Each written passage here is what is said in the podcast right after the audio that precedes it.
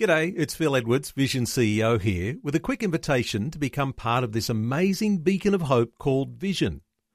Together we can put our love into action to help people of all kinds build or rebuild their lives on the truth of God. Please consider the part you can play during our upcoming Visionathon appeal, remembering that it's your support that makes Vision possible, including this podcast. This podcast is made available by Vision Christian Media thanks to the generosity of our supporters. Your donation today means great podcasts like this remain available to help people look to God daily. Please make your donation to Visionathon today at vision.org.au. Today. Today. Today, Today with Jeff Vines, we are taking the gospel to the world. pastor, apologist, and Bible teacher. Bringing people far from God near to God. We believe in one truth that will be delivered in love and compassion, connecting every one person to all that God has promised them.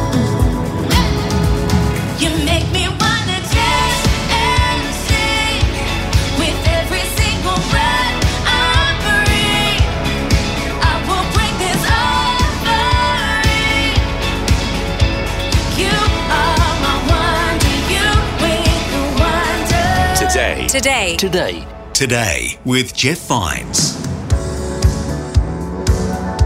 Hello and welcome to Today with Jeff Vines. Why am I here? Why doesn't God save everyone? Just a few questions Pastor Jeff is looking at in this message. Hi and welcome. My name is Bill, and this is Today with Jeff Vines. We're at the beginning of a big series looking at the overarching story of the Bible. And today, Pastor Jeff continues answering some of those big questions in life. He uses the account of Abraham in the Bible as an example of how we must trust in the promises of God. Here's Pastor Jeff now.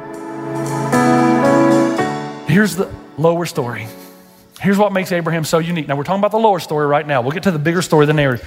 The lower story is this Abraham, I'm not saying is perfect, but here's what you do notice about Abraham. Abraham,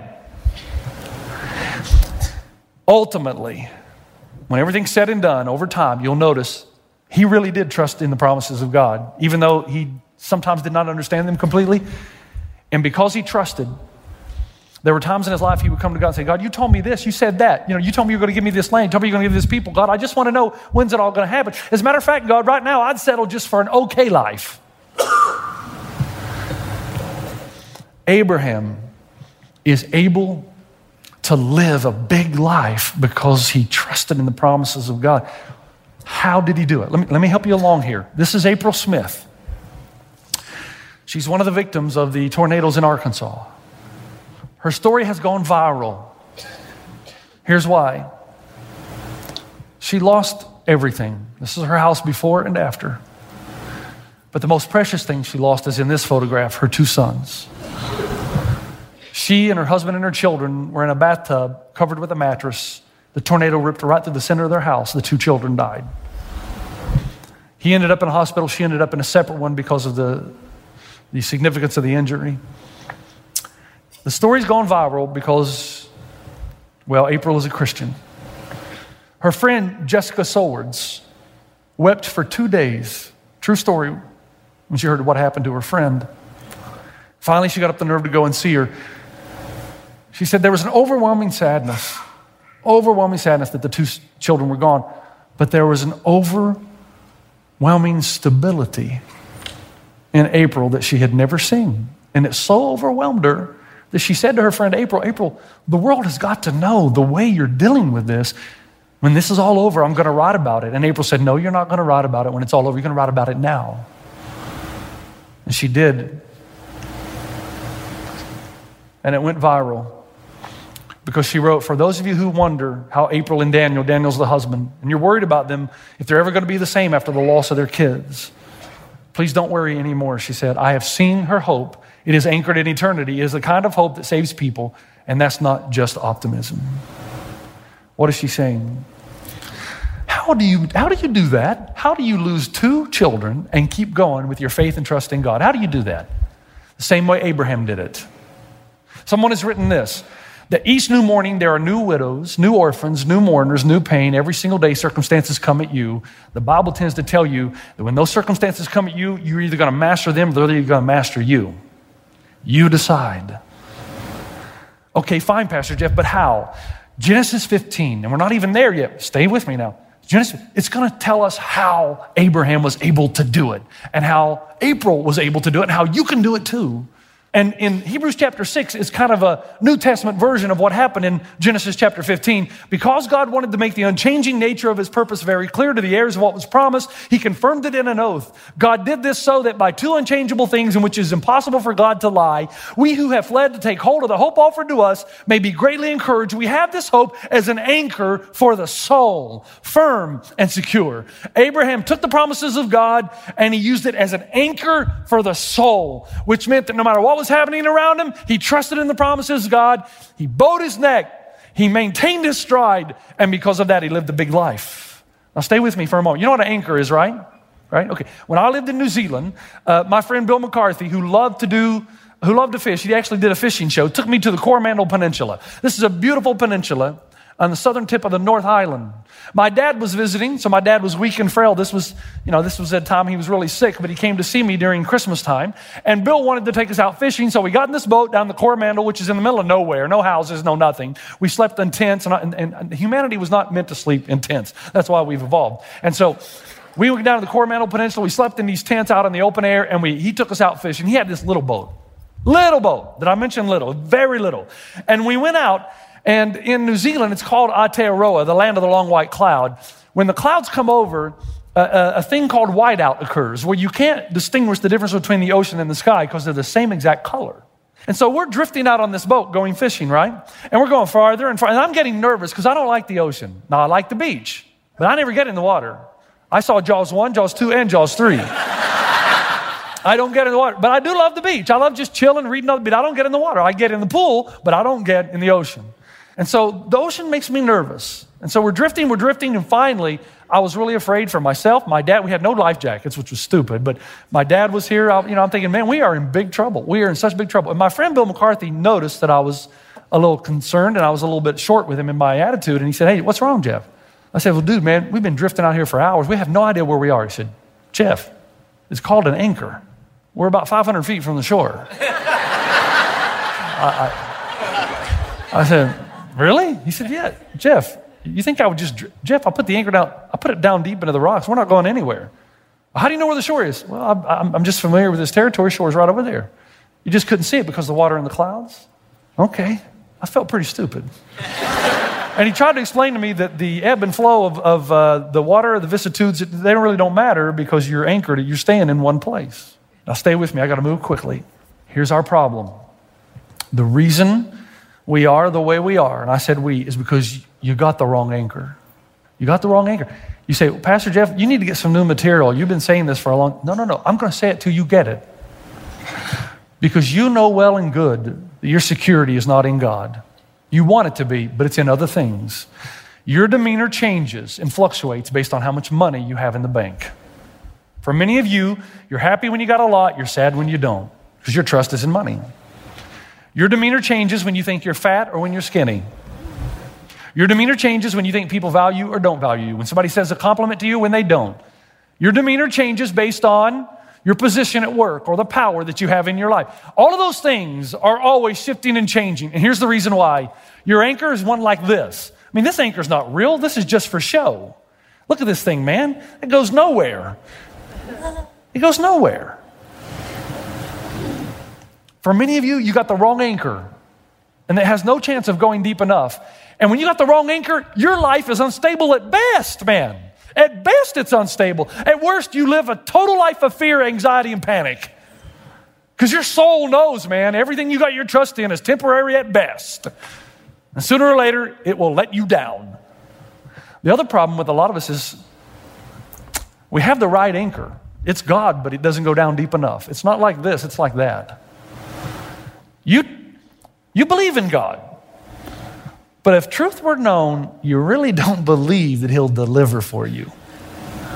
So you take matters into your own hands and keep taking the fruit of the tree and you keep bringing death into your life. And the reason is because you don't trust God's way. You just don't. And your anchor's there, but you're spinning all over because it doesn't go down deep enough into the rocks. You believe that all of history is his story. You just believe your story he forgot about. And you've kind of been sidelined and he's not involved in your life. Now, here's the good news, and here's the story of Genesis 15. I got to do it quickly. Guess what? God does not get angry with you because your anchor doesn't go deep enough. He feels sorry for you. He knows you need help. So he wants to help you get the anchor down so that you can live the big life. Notice what happens. Here we go. Genesis 15, 8. But Abram said, Oh, sovereign Lord, how can I know I will gain possession of it? God, how do I know you're going to fulfill all these promises? I know you have a hope and a future and your, your, uh, your intention is to prosper me, but God, how can I know? How can I be sure? God, help me. And God doesn't say, How dare you ask me that, Abraham? Who do you think you are? Don't you know who I, how dare you? No, God says, Okay, I know Abraham. Another example of God loving a man in the scripture. I know. I'm going to help you. And here's what happens. Verse 9 So the Lord said to him, Bring a heifer, a goat, and a ram, each three years old, along with a dove and a young pigeon. Abram brought all these things to him, cut them in two, and arranged the halves opposite each other. The birds, however, he did not cut in half. Then the birds of prey came down on the carcass, but Abram drove them away. Now, does that seem just bizarre to you? And that's because Genesis was not written to you, it was written for you. But in the ancient world, notice Abraham doesn't say, You want me to do what, when, and how? You want me to get a bunch of dead animals, cut them into pieces, separate them so there's a path right in between? What are you talking about? No. Abraham knows exactly what, what's happening. Let me explain to you what's happening. You and I, when we enter into a contract, uh, let's take a wedding. Uh, in New Zealand, we have what is called the signing of the register. And in America, we do the same thing, right? But we do it after the service, right? In New Zealand, you do it right in the middle of the service. You stop right in the middle and you kneel down, both the bride and the groom with the pastor, and you sign right there in front of everybody. Because here's the idea a contract is not a contract, a covenant is not a covenant until you've signed your name. That's how the West operates. Oh, sovereign groom, how do I know that you will love me for better, for worse, for richer, for poor? The answer I'll sign my name. When you buy a house, my wife and I lived in a trailer and a farmhouse most of our lives. Finally, after 25 years of marriage, we saved enough money to get our first house up in Upland, first house we've ever owned. And Yoli, our real estate agent, said, Let me give you a warning, Jeff. When you come to settle on the house, you're going to sign more paper than you could ever th- imagine. And there was a stack this big that I had to sign an initial, sign an initial, sign an I stopped reading after about the second page. I probably gave the universe away or something. Who knows? it's a contract, it's a promise, it's a commitment. You sign. Business partners do the same thing. They shake hands. It's an honorable thing, but they still sign because you're not held to the consequences of breaking the covenant until you sign. Once you sign and you violate the covenant, then you're held responsible. Unless, of course, you're married to my wife. She tells me if you ever leave me, I'll hunt you down like the dog that you are. And so that's a different story. Now, Here's the point Abraham did not live in a written culture, Abraham lived in an oral storytelling culture. So, in his culture, when you wanted to make a covenant or a contract, you didn't write anything. You publicly acted out the consequences that you wanted to happen to you if you violated your covenant. You with me? Jeremiah 20, uh, 34, 18. The men who have violated my covenant and have not fulfilled the terms of the covenant they made before me, I will treat like the calf they cut in two and then walk between the pieces. in Abraham's day, you didn't shake somebody's hand in, in agreement. How wimpy's that? You cut animals up and you posted them on each side and then you walked through and here's what you're demonstrating. If I don't keep my covenant and promise, may I be cut off from the land of the living. May I be cut into pieces. May I be bruised and separated like these animals on the ground. Now, do you know what's happening? Look at what happens next. The Bible says, the sun was setting. Abram fell into a deep sleep, and a thick and dreadful darkness came over him. And when the sun had set and the darkness had fallen, a smoking fire pot with blazing torch appeared and passed between the pieces. Abraham knew exactly what God was doing when he told him to go get the animals, cut them into pieces, and separate them. This is a covenant ratification ceremony. That's why Abraham doesn't say, Well, you want me to do it? No, he says, Okay, God, we're going to enter the covenant. Great. Abraham's expecting to walk through to keep his part of the bargain. Yet God brings a deep sleep over him. And when he wakes up, do you know what he sees? The Shekinah glory of God. These are the two words, same words used to describe God when he gives Moses the Ten Commandments. And there's smoke and fire on the mountain. And the same smoke and fire that led the children of Israel out of Egypt into the promised land. The pillar of cloud, the pillar of fire by day and night. Think about what happens here. He wakes up and here's what he sees. It's the best way I can describe it to you. My grandfather had an old shed out back his house and he kept firecrackers in there, but he would not let us light them all at once, just one or two at a time every time we came over. My brother and I got a great idea. Let's go out into the shed, close the door, and light all the firecrackers at once inside the shed. And so we went and we lit the firecrackers. Our grandfather heard what we were doing. He locks us in. And so all these firecrackers are going everywhere. Smoke is everywhere. We've got our lips down to the floor trying to breathe the oxygen about one inch from the floor. Smoke everywhere. You're overwhelmed. You can't breathe. You can't see straight.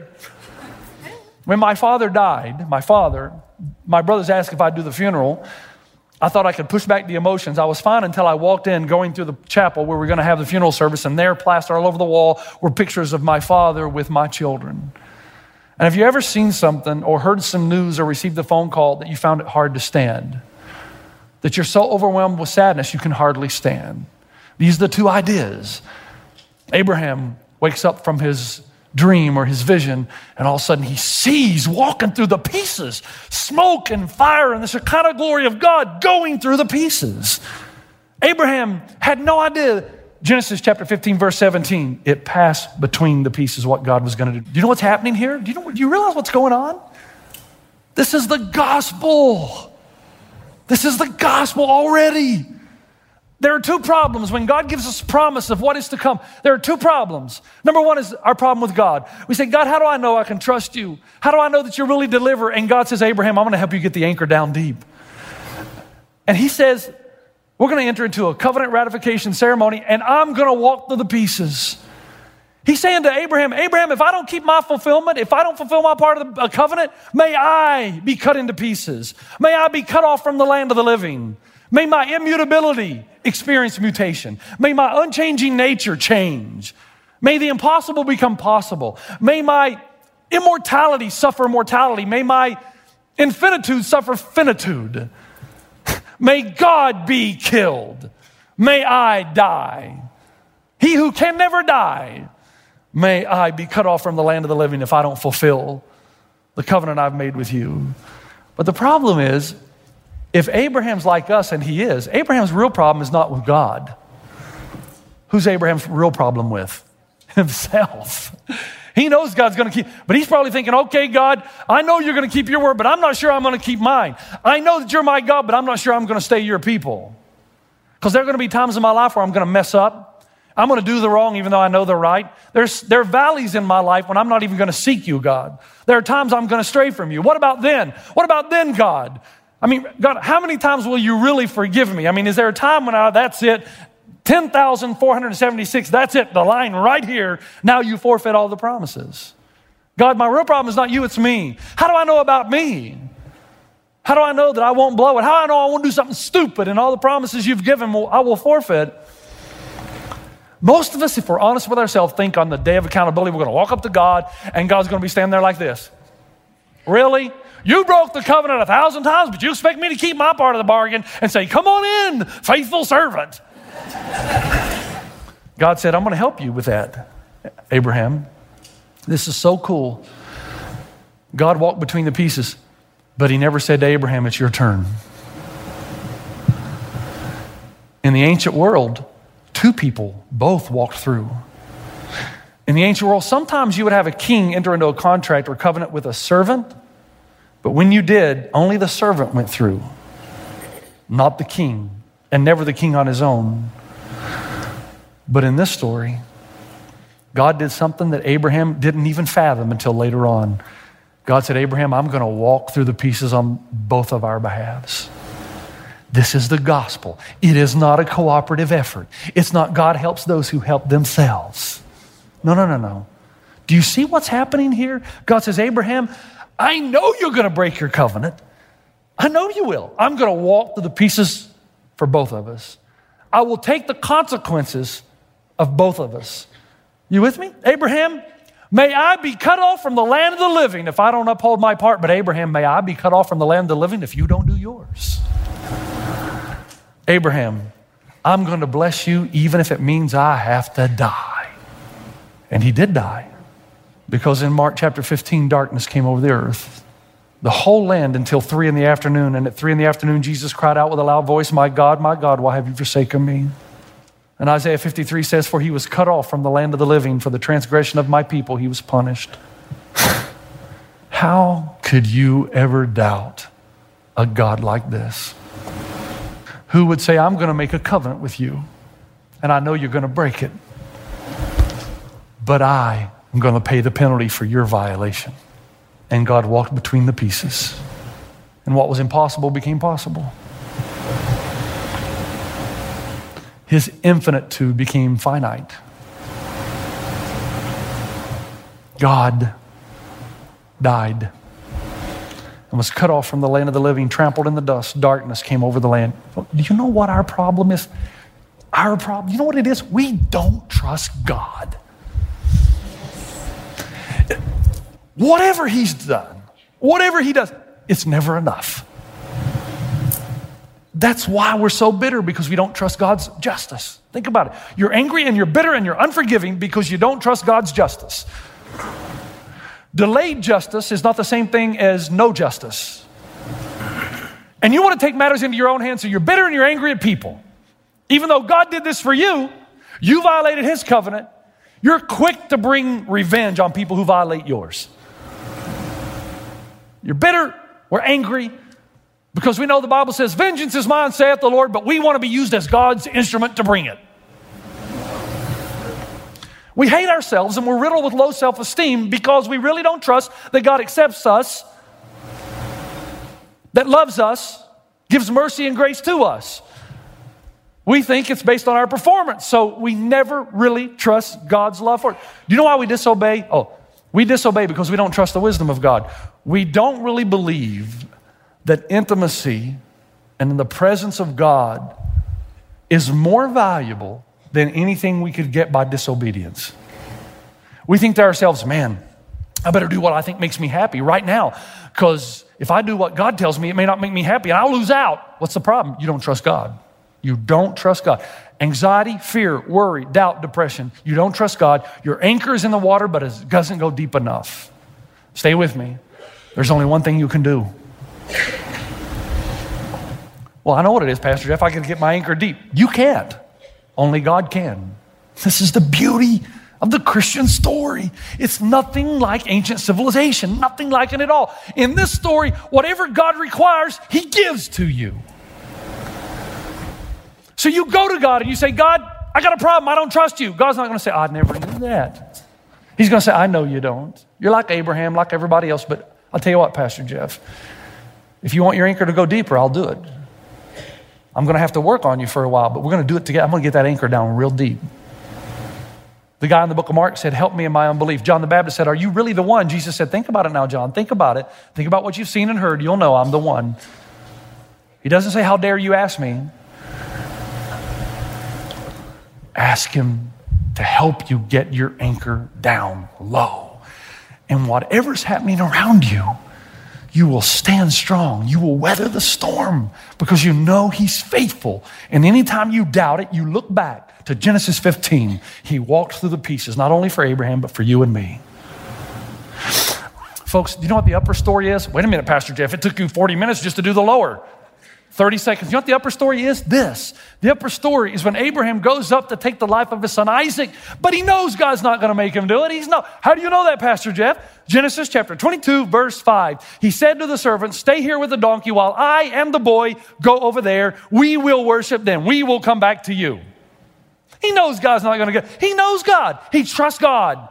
So much so that he's willing to start the knife down before the angel of the Lord grabs his arm and he finds a ram in the thicket, and behold, what? God will provide the lamb. There is no story like this anywhere in ancient civilization that what God requires, He gives. And let me tell you, we should be the happiest people on the planet because we know God has given us a promise of a new hope, a new land, a new future. It will come. And no matter how bad things look right now, our anchor goes down deep and we will not be dismayed. That's a good story. Amen? Father, thank you so much for our time together. Pray in Jesus' name that you would go with us, that you would open our eyes. And if there's anyone here right now that wants to know the difference between the story of Christ, history, all of history, and what God is doing in the world, that you would open their eyes as they seek you. Those who pray that the anchor would go down deep, I pray that you would bless them and start the journey in their lives where you're going to help them as you did Abraham to get the anchor down deep. Is my prayer, our prayer together in Jesus' name. Everybody said, Amen. You've been listening to Today with Jeff Vines. Next time, we'll bring you a new message from Pastor Jeff. You can listen to more messages like this. Just search for Today with Jeff Vines wherever you get your podcasts. You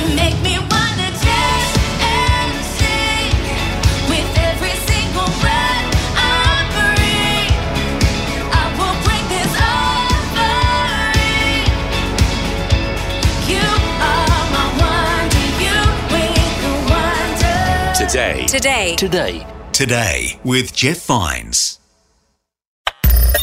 Thanks for taking time to listen to this audio on demand from Vision Christian Media. To find out more about us, go to vision.org.au.